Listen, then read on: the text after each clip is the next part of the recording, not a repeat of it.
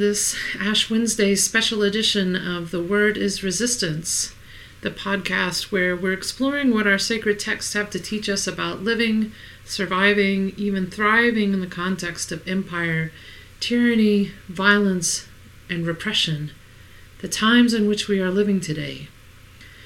What do our sacred stories have to teach us as white folks about our role in resistance, in showing up, and in liberation?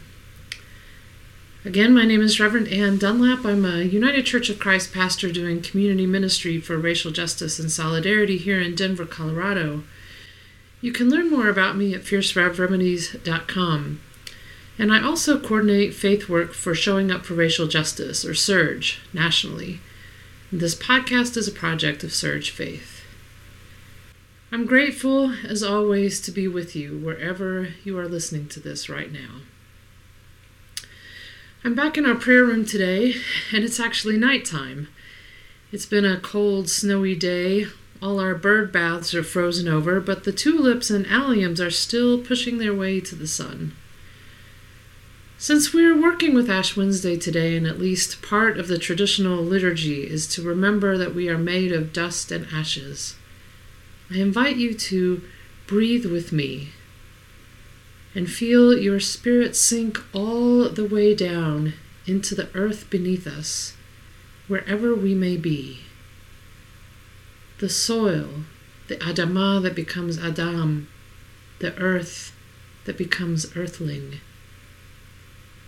Breathe down deep into the dirt, the mud, the muck. We come from this with her own hands and breath, the divine made us from this. We return to this dust, ashes, dirt, mud, muck. Breathe down all the way down. We are the sacred stuff of the earth earthy, muddy, breathy bodies that stretch and love and creak and sing and that have limits. Our bodies break. Our hearts break. Breathe, knowing we are not robots or machines whose only purpose is to produce, produce, produce. We are fleshy, tender beings here to love, here to be in awe. We are the sacred stuff of the earth. Courage, sisters,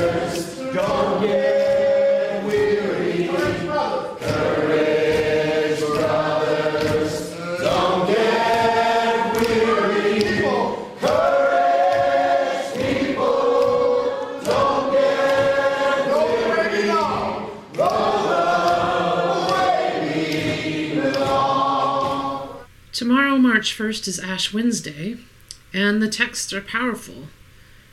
From Joel chapter 2 or Isaiah 58, Psalm 51, 2 Corinthians 5, and Matthew chapter 6.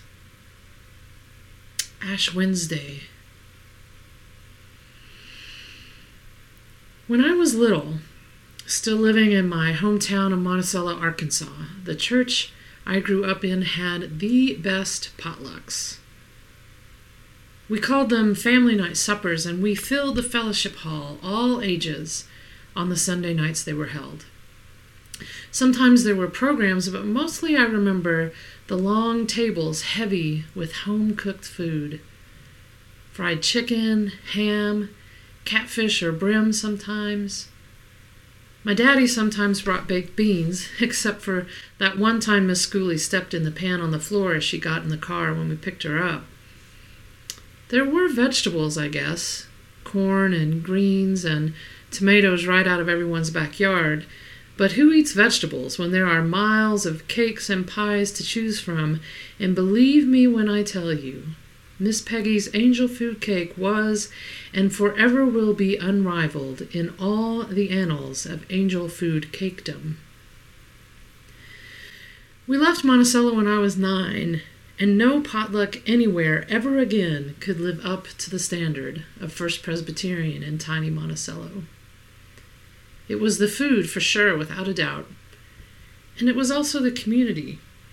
They called it family night supper, but I don't much remember eating with my blood family. I, rem- I remember I remember eating with other kids and my brothers, or even more eating with adults, especially elders whose homes I'd ride my bike to during the week to play in their fascinating cabinets and attics. Bob and Dee Marsh, Virginia Johnson, Barbara and Ed Pomeroy, Virginia Pierce, Dr. Johnny, who saved my life when I was two, and Miss Corinne, whose prayers kept me living long after I had grown up.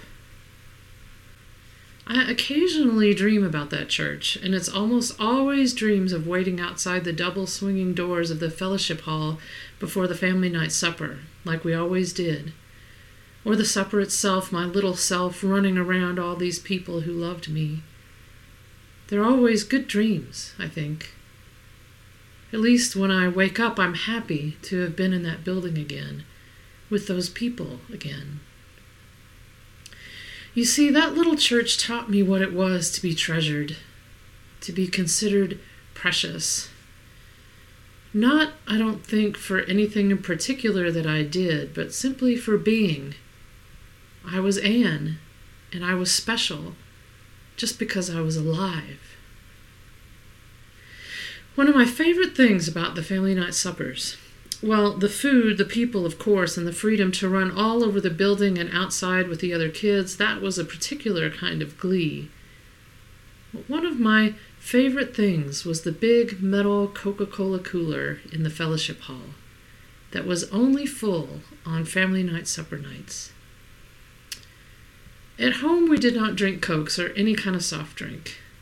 Where I come from, every kind of soft drink is called a Coke, just so we're clear. We drank water or milk or orange juice, but never Cokes.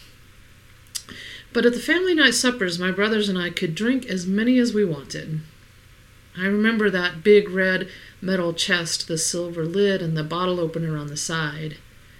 The hiss of air when that cap popped off, and the sound of a bottle cap falling into the pile.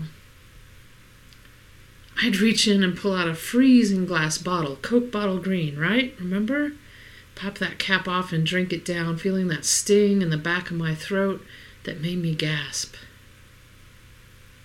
If we're honest, if I'm honest, my family night suppers would end with me having a belly full of ham, angel food cake, maybe some brownies, and a whole lot of Coca Cola.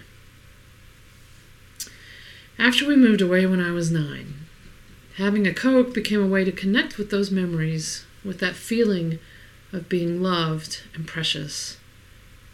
For a while, I would only get to have one, or several, on special occasions, but in college I could have it whenever I wanted. By the time I was in my late 20s and struggling with depression, I was drinking a six pack or more a day, honestly. Until my dad was diagnosed with diabetes and I realized my habit could kill me, I would always reach for a Coke when I felt down. I promise you this is not a commercial for Coke, a company I came to learn trafficked in nostalgia, hashtag irony, and human rights violations, and the whole soda business is a devastation to the planet. Nope, I promise you this is a meditation on Ash Wednesday. When I was growing up, I knew that people gave something up for Lent, but it was not something emphasized in our churches or anything we did as a family. When I went to college, though, and started attending a church that was a little more conservative, suddenly giving up something for Lent became hugely important. It would be a common conversation up till Ash Wednesday, the start date. What are you giving up for Lent? Looking back, I recognize that I felt about that question about the same way I felt when someone would ask me which boy I liked. I would think to myself, I don't really understand this. Why is this important? Why do we care about this? But to the person asking, the church's college class leader or peer, I knew I needed to have an answer or I would not fit in. So my answer became I give up Coke for Lent. I never really understood why. Something about suffering so that I would understand Jesus' suffering, I guess.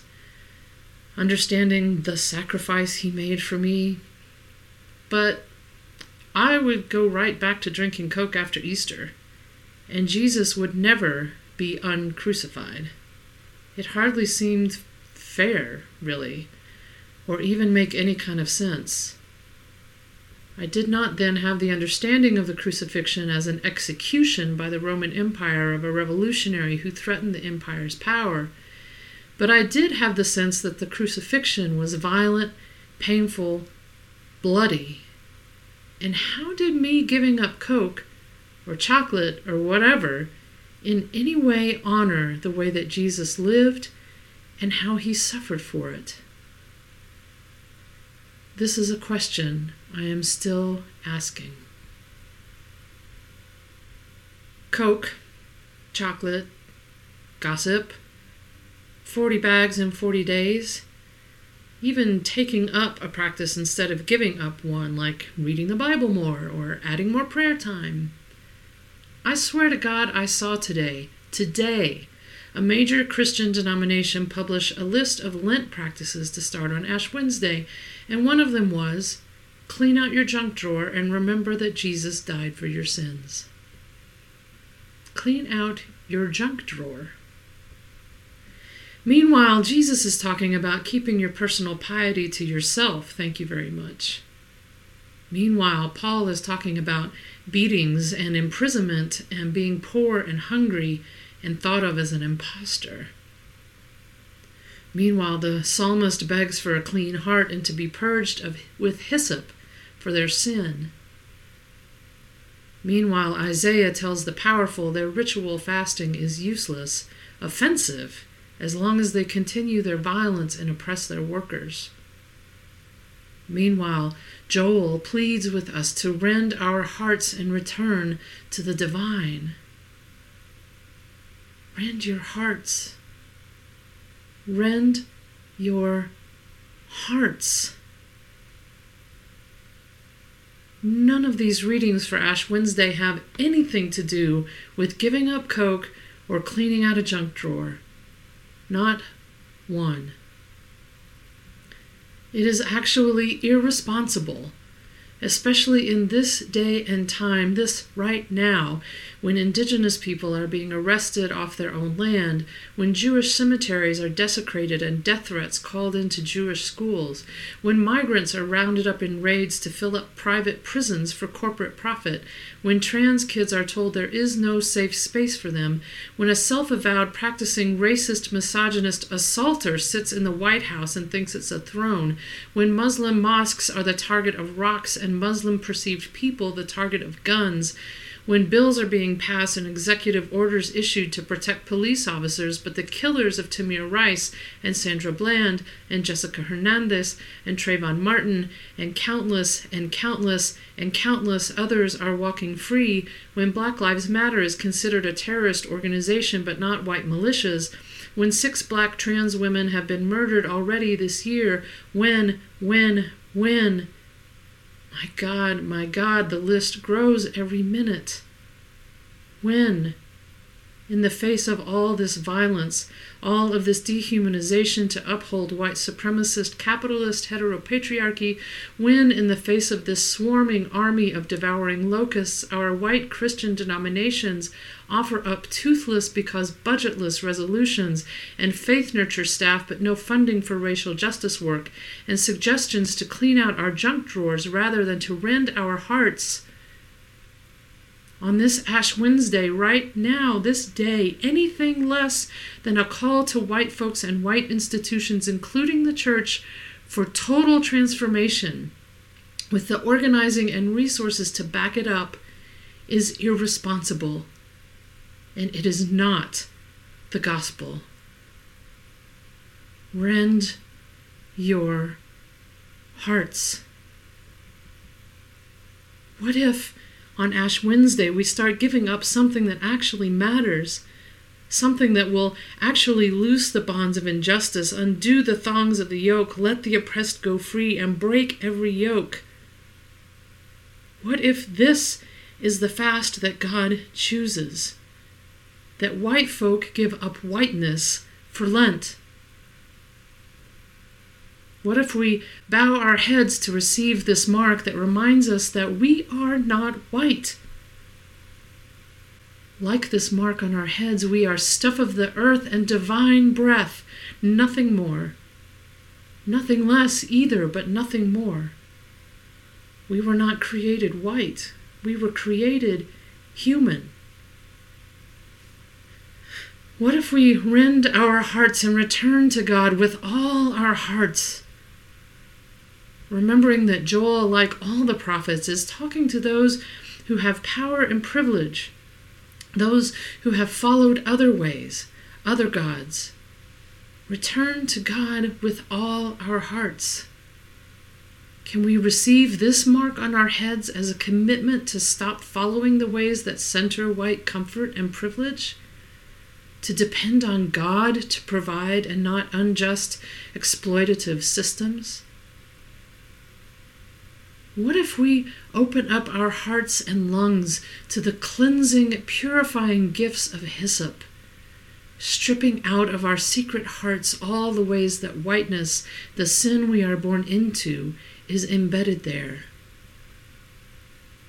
On Ash Wednesday, when the ashes are imposed on our heads, let the words of all these prophets be also imposed on our hearts. Our hearts. Jesus, who has no time for hypocritical personal piety, does say this Where your treasure is, there your heart is also.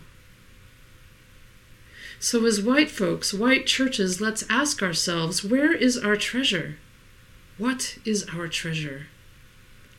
What would our budgets tell us about where our treasure actually is? What would how we use our buildings tell us about where our treasure is? What would how much risk we're willing to take or not tell us about where our treasure is?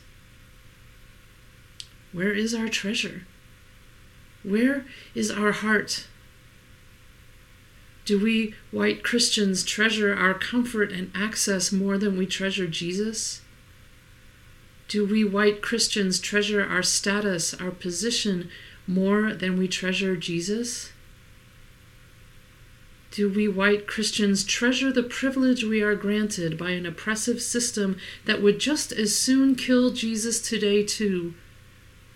Do we treasure that more than we treasure Jesus? Do we white Christians treasure whiteness more than we treasure Jesus, a brown skinned, often homeless, sometimes refugee, poor skilled laborer, colonized, terrorized, outcast, revolutionary? Do we treasure that Jesus? Do we love that Jesus? If Ash Wednesday is anything, it is a moment to recommit our whole hearts back to that Jesus and the God who he trusted with his very life. Ash Wednesday is a moment to recommit ourselves to being fully human and be purged of the ways whiteness has disfigured our lives. Ash Wednesday is a moment to rend our hearts and be reconciled to God, turn back to God, depend on God, work together with God. Paul says, Now is the time. Now is the acceptable time. Now is the day of our salvation. And know when we are servants of God, it will not be pretty or comfortable. Paul lives affliction, endures hardship beatings, imprisonment, hard work, sleepless nights, hunger. Treated as an impostor, unknown, dying, punished. enduring all of that at the hands of the empire and those who collaborate with it. A gospel that is palatable to the empire, that produces no risk, no hardship, well, that's no gospel at all. If you are taking the risk to be the servant of God, to fully proclaim the gospel of liberation, that's what it looks like. That's what treasuring, loving Jesus looks like. And Paul says that's what it means to possess everything. Now is the acceptable time. Now is the time to rend our hearts. Now is the time to choose which side you are on the side of empire or the side of Jesus. It's never too late, and God is waiting there, abounding in steadfast love. So if we are to be marked, let us be marked not for comfort, but for endurance, not for empire, but for Jesus, not for whiteness, but for God.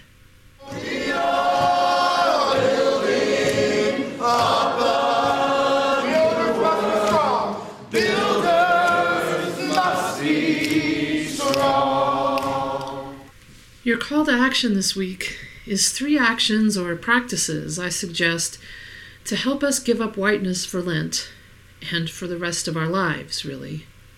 I hope you will practice all of them, as I will be.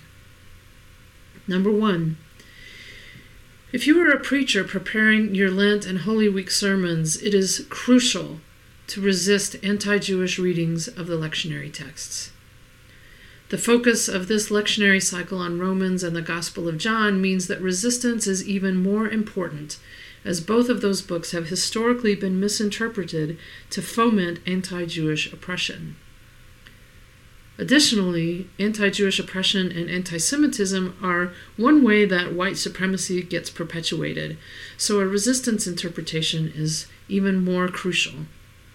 Again, I commend to you the Jewish Annotated New Testament and Dr. Amy Jill Levine's work on the Gospels and Dr. Pamela Eisenbaum's work on Paul.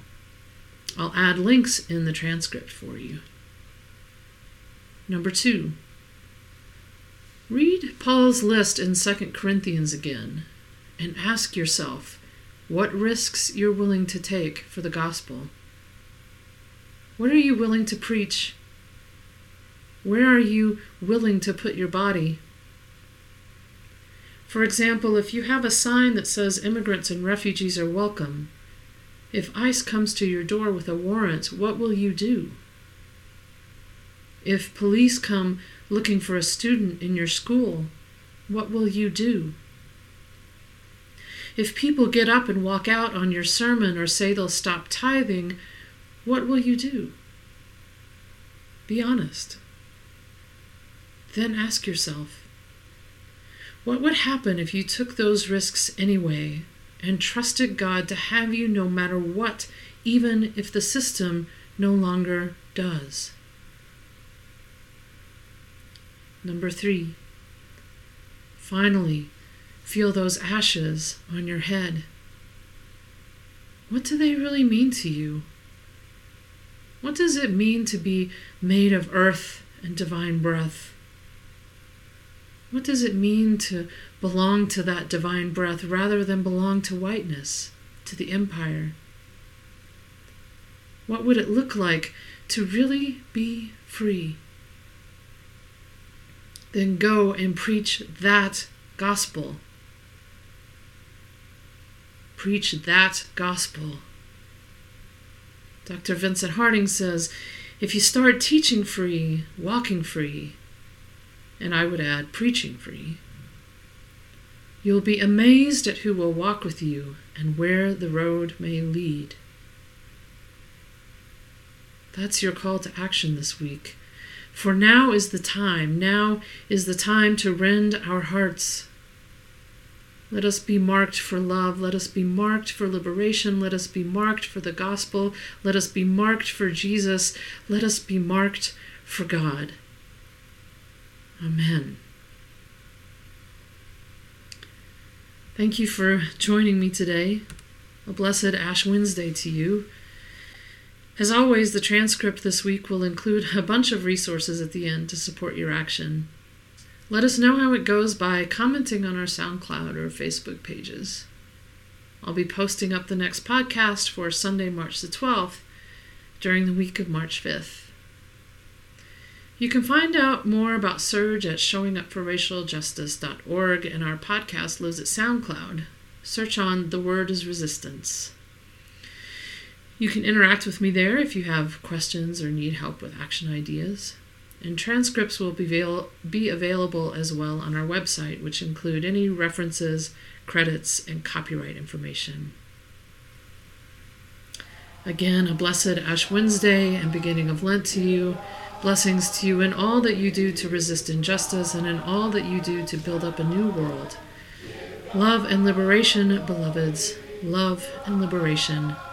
Until next time, I'm Reverend Ann Dunlap. Thank you so much.